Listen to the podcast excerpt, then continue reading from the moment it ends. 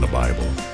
You live in a world where everyone has an opinion about the Bible. Of what values are your beliefs if they are not clearly found in the pages of your Bible? The question we must ask is Are your opinions and beliefs really found in the Bible?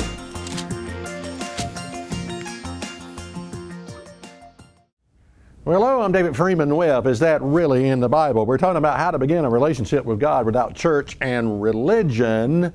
And now we come to a very critical subject here, and that is choosing a support group. So far, we've been trying to, you need to develop your relationship with God in the absence of church and religion. You know, it's you, your Bible, it's a day of connectivity with God, it's uh, your prayer life, it's your, you know, your desires, what you do, what you don't do. We're talking about developing a relationship with God without church and religion, but there comes a point when you're going to need to choose a support group of like minded people. And I'm going to give you some things to go on that will help you do this. Choose a support group of like minded people. Now, if you want to find Satan's most deceptive, creative work, go to church. Okay? If you really want to be deceived, just assume all churches are good, that all churches are right, if you really want to be, de- be deceived. Let's take a look at something that a little parable that Jesus told about the parable of the tares, Matthew 13 and verse 36. Matthew 13 and verse 36. His disciples came to him saying, Explain, declaring to us the parable of the tares of the field. He answered and said to them, He that sows the good seed is the Son of Man. The field is the world. The good seed are the children of the kingdom, but the tares are the children of the wicked one. The enemy that sowed them is the devil. Now, to simplify this, let me simplify this for you. The field is the world. In that field, there are good seed and bad seeds, okay? God sows the good seeds, the devil sows the bad seeds. This is the parable of the tares. Okay, very simplistic, easy to understand. In the world, listen, in the world there are tare churches. People of the tares erect a building, put a steeple or a cross on it, and they call it a church. Yeah, I, am serious. You know, there are 450,000 churches that dot our land in America. 450,000 churches. Now, in some of those churches, the tare churches, Satan places his ministers in those tare churches. You would really be deceived if you just assumed that all 450,000 of those churches that dot our landscape in America, you would really be deceived. You would really be foolish to assume that all of those are put there by God. Not so. Not so at all. Okay. Okay, Satan places his ministers in the tare churches. Let's notice this 2 Corinthians 11 and verse 14. And no marvel, for Satan himself is transformed into an angel of light. You know, if Satan ever appears by your bedside, he's going to appear to you as a beautiful, translucent, glowing spirit being. You're going to want to believe, you're going to think it's an angel, and you're going to want to believe what he's telling you. Okay, he appears as an angel of light. Therefore, verse 15, it is no great thing if his ministers also, notice, whose ministers? Satan's ministers also be transformed as the ministers of righteousness, whose end shall be according to their works. How do these ministers come across? As ministers of righteousness. They wear the garb, they wear the robes, they wear the cross. They come across as ministers of righteousness. They're in buildings. The buildings have a steeple on it, the buildings have a cross on it, but they are tare churches. What is their message? What is their message? Well, their message goes something like this just believe, just give your heart to the Lord. Just invite him in. There's nothing you must have to. do. All you got to do is just accept it. Just, just say, Jesus, I accept you and I'm saved, and that's all you got to do. Grace plus nothing is some of the things they say. Yeah, I, am telling you the truth. I mean, eh, you, you've got to be able to identify this. You've got to be able to identify the tare churches and the message. You identify them by the message that they preach. If it's a no law theology, it's a tare church. Bottom line. Bottom line. Notice Revelation 19 and verse 9. And the great dragon was cast out, that old serpent called the devil and Satan, which deceives the whole world. Now, why? Why would you assume, if, if Satan deceives the whole world, why would you assume that religion is excluded from that? Why? Well, everybody, you know, the government's deceived, you know, Hollywood, they're deceived, uh, entertainment, they're deceived. Uh, everybody's deceived but church. But the churches that dot our land, the 450,000 churches that dot our land, they're, you know, they're, they're not deceived. They're all godly. They're, they're all preaching the right kind of message. Why would you believe that? How, how could you believe that? How could you be so foolish? Now, we're talking about how to begin a relationship with God without church and religion. And I'm telling you, you know, if you're the type, well, you're sort of getting old and it's time for me to get me some religion and all churches are good and I'm going to go get myself saved. Yeah, yeah, right. Yeah, you, you do that. You do that. And I tell you, you're very foolish if you think, listen, there are tare churches out there. Okay? The enemy that sowed them is the devil. Satan places his ministers there in the church as ministers, and they come across as ministers of righteousness. You're not going to be able to tell by looking. They got the religious garb on, okay? The only way you can tell is by the message. The message. Okay? How to choose a support group. All right, let's go. First one, you're going to have to do some evaluation here. You're going to have to ask, what is it that you believe? Don't ever go to a church until you first ask, What is it that you believe? Why would you go to a church without first knowing what they believe? There's only one reason you do that because you don't believe anything.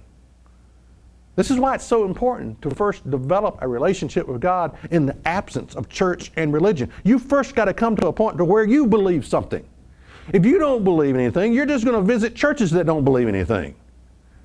You first have to build a relationship with God in the absence of church. You got to develop some conviction. You got to develop some knowledge about God, about His law, about His commandments, about what He expects from you. You don't just start visiting churches, okay? Now, most churches don't believe anything. Did you know that? They don't believe anything. It's a, it's a pep rally to make you feel good about yourself. Let me illustrate something here. If you were to ask most churches, what do you believe about the law of God? What, what is it that you believe about the law of God? They're going to tell you, well, the law's been abolished, it's been fulfilled, it's been nailed to the cross. Okay, now let's follow that line of reasoning. Okay, the law, okay, we're talking about, okay, the law, if you ask most churches, well, the law's been abolished, it's been nailed to the cross, it's been fulfilled. Okay, the law defines what is sin. Did you know that? Sin is the breaking of God's law, 1 John 3 4. You can't get a speed limit. Uh, you can't get a ticket for running, running a stop sign if there is no stop sign. Okay. Now, let's just follow this line of reasoning, reasoning here. If there's no law, then there's nothing that you can do that's wrong.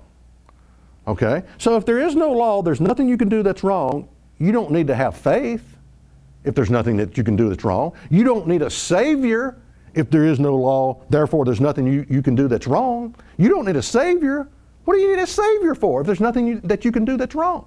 If there is no law? You don't need a church. You don't need religion. You don't need a relationship with God if there is no law because there's nothing that you can do that's wrong. You see how idiotic that line of reasoning is? You see how stupid that concept, well, the law's been abolished, it's been nailed to the cross, it's been fulfilled. I tell you, you you've got to be able to identify if there is no law, then why are we here? Why are you in church? If there is no law, go out and have a party. Go do whatever you want to. There's nothing that you can do that's wrong if there is no law. The law defines what is sin. Period. That's the purpose of the law. It's the purpose of it. It's to, to tell you what's right. It's just like that stop sign. Stop. That's the purpose of the law. It defines what is sin. Now, so you ask what it is. What is it that you believe? You ask, you say, "Let me see your statement of beliefs." They can mail that to you. You can call and you can say, "I was thinking about visiting your church. Could you mail me your statements of beliefs? I want to know what you believe."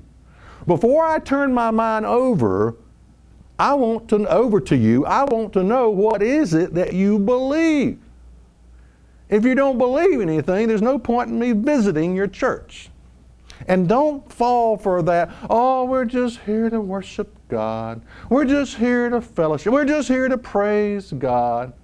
We're just here, you know, to strengthen the body of Christ. No, you got to know what is it that you believe. If that's what they're telling you, we're just here to worship, we're just here to praise, that means they don't believe anything. They don't even have a statement of beliefs, okay? Listen, if you just want to be entertained, go to a circus. A circus doesn't believe in anything, and you can be entertained if that's what you're looking for. Community churches, multiple faith churches. You know, it's a joke. If it's a joke, they don't believe anything. That's why they're able to meet together, don't you know? Now, you know what happens when you render a statement of belief to a, to a multiple faith church or community churches? Well, they, they all disagree with one another and they quit coming to church. That's what happens. You can't have absolutes. So, what you must look for from a support group first thing, do they know the definition of sin? You can find this in their statement of beliefs, if they have one. But this is the first one. Do you know that what, what is the definition of sin? That's the first thing you do before visiting a church. You ask, do you know the definition definition of sin? Okay, let me show you an example here of a statement of belief on the subject of sin. Okay, here it is. Sin is the transgression of God's law, the falling short or missing the mark of the character of Jesus Christ. Although the penalty for sin is death in the lake of fire, all sin can be completely forgiven by God who desires that all men be saved.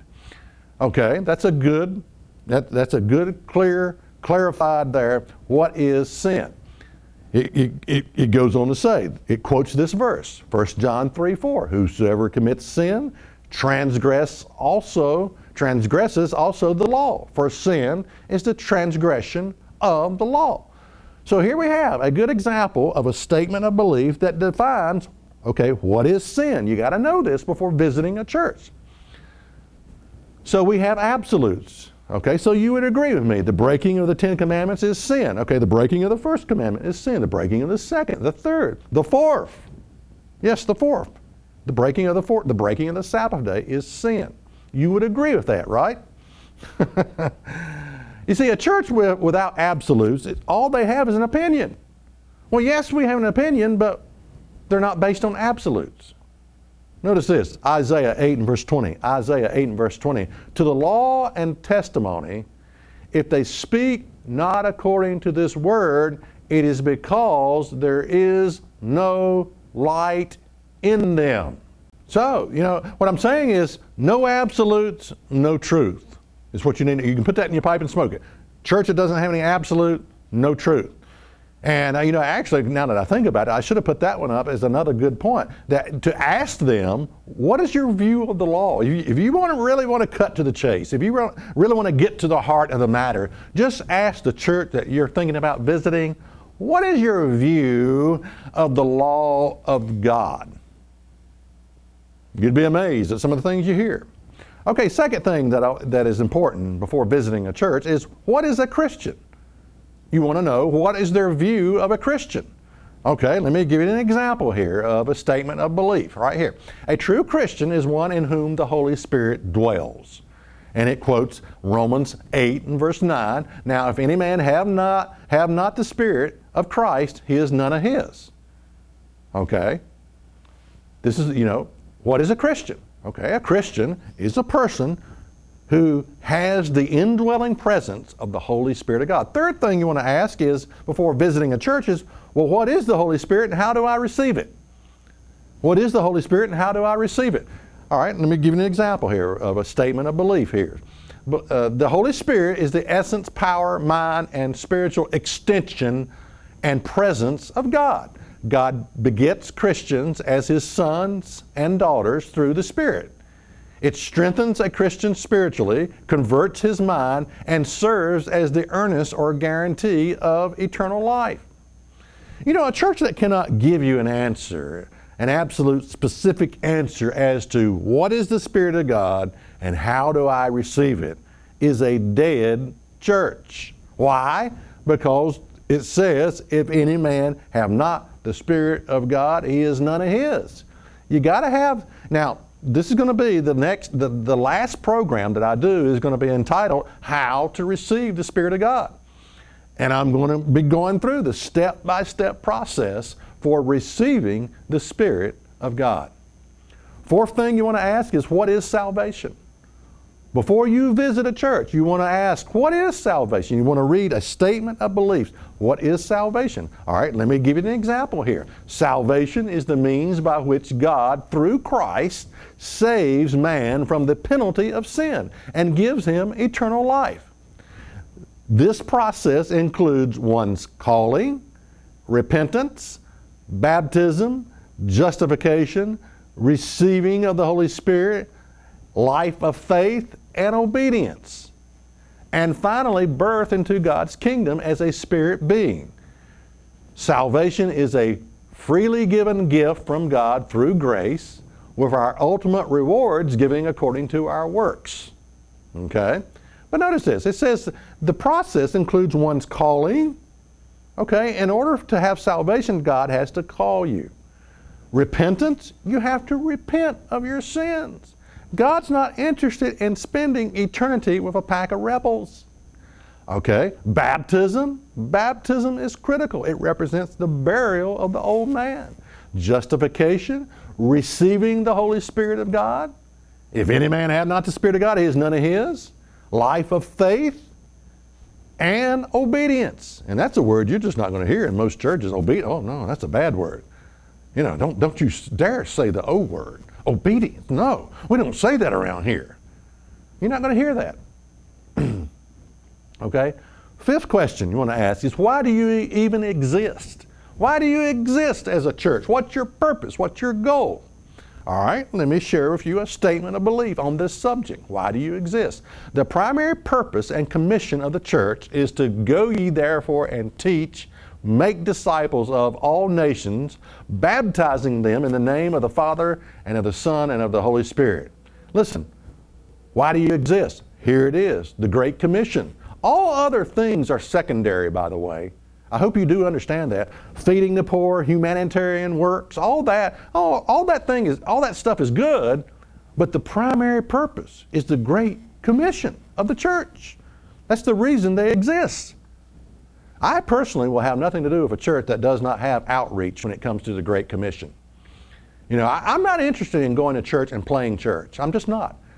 I'm not interested in playing church. I want to be involved in a work of outreach, of reaching people that God, through His Spirit, is trying to bring to Him or is bringing to Him. Not trying, but He's doing it. But I want to be a part of a work of outreach. Continuing on with that, uh, the statement of belief. The gospel is the message preached by Christ and by His church about God's coming kingdom, the restoration of His government on earth, and how mankind can enter that kingdom and government. It includes the message of what Jesus has done, is doing, and shall do. And ultimately is the message of the entire Old and New Testament. That's right. The gospel, the message of the Old and New Testament is that Christ is going to return. He is going to set up His kingdom on this earth and that you can have a part in it. These five questions you want to have answered specifically before you ever darken a door of a church. What is sin? What is a Christian? What is the Holy Spirit and how do I receive it? What is salvation? And why do you exist as a church? What's your purpose? You need to have that answered before visiting a church. Now, why is the church important? You know, Jesus said, I will build my church. Okay, what is the church? The church is a spiritual organism composed of people who have the Spirit of God and are, who are in the process of surrendering to God's authority. That's what the church is. These individuals are scattered throughout the whole world today. They really are. Why do you need the church? Why do you need the church? Why do you need a support group? Well, I'll tell you why. It's hard to be your own cheerleader. I mean, it may work for a while, but it's hard for you to be your own cheerleader. Uh, you need a support group. You know, it's hard to come out of her, my people, and be not partakers of her sins. And the Bible says, Come out of her, my people. Don't be a part of this ungodly society. Don't be a part of its entertainment. You know, it's it's it's it's government. It's and in some cases it's it's religion. Don't be a part of its religion because it has its own religion that is anti-God, anti-law, I should say. It really is. But it's going to be hard for you to do that. You know, when God calls a person, He calls us to leave behind a lot of things that you hold dear a lot of things that you have developed over time in this world. You become attached to the things of this world. And it's going to be hard for you to leave some of the things behind because many of the things in the world, they just seem right, they feel good, there's an emotional attachment to them. Oh, it just feels so good to do this. I really enjoy doing this. And so God calls you out of the world and He calls you to leave behind a lot of the things that you hold dear in the world. And you're going to need a support group to break away from that. You really are. You're going to need other people who think like you, who are in the process of doing the exact same thing that you're doing, coming out of the world. You need that support group. It's important. You know, they say that people change depending on their connection with other people. It's called the 80 20 rule. And it goes like this if you present a truth, 10% will believe it, 10% will do nothing, and 80% will, de- will believe it depending on their connection with others. Notice that, depending on their connection with others. In other words, you, uh, the more you are connected with others, the more likely you are to believe the things that are being taught. Why do you need a church? Why do you, do you need a support group? I'll tell you why. Because there are things that you cannot do on your own. Really. There are things that you cannot do on your own. You can't baptize yourself and lay hands on yourself for the receiving of the Spirit of God. You can't do that yourself. If you're sick, you can't anoint yourself and lay hands on you and pray over yourself. You, that's not the way it works. The church is a service institution, period. It's there to serve you. It's a service institution. And the church stands as a beacon to a sick, sick world. It says, look, we can help you. And if you need some truth, come here. If you're sick and you need to be healed, come here and we'll lay hands on you and we'll pray over you and we'll ask God to heal you. If you need the Spirit of God, we can help you receive the Spirit of God. We can take you down in the waters of baptism and we can lay hands on you and ask God to give you a portion of His Holy Spirit. You know, the church does not think for you. The church does not lord it over. The church doesn't tell you what to do, what to think, when to get up, when to go to the bathroom. It doesn't, the church does not threaten you. Oh, if you leave the fold, you're, you'll lose your salvation. No. The church does not say, Follow me and I will lead you into the promised land. No. That's a cult. If you're in a group like that, you're in a cult It's telling you everything to do, telling you what to think. That's not a church, that's a cult. You need to get out of there quickly. So the church is important, and I think a lot of people would think with the messages I've been given that I'm sort of anti-church. I'm not. I'm just saying that I think we got it backwards. I think we got it backwards. Most people enter a relationship with God, the first thing they think about doing is, is going to church and getting them some religion. And immediately their, their mind, they just give their minds over to this church, to this denomination, to this organization. They just give it over and say, here it is. You tell me what to think, what to believe about God, what to believe about Bible, the Bible, and I, will just do whatever you tell me to do. No, a relationship with God is personal. It's personal. It starts with you. It starts with you and your Bible, you know, and it starts with you and your prayer life. And, you know, it's personal, and you have to develop that first before you ever visit a church.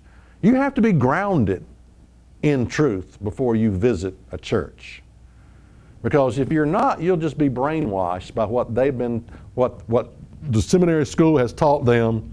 They're going to share with you, and much of that stuff is wrong. It's dead wrong, what you learn in seminary school. It's not based on the Word of God. It can't be backed up with the Word of God.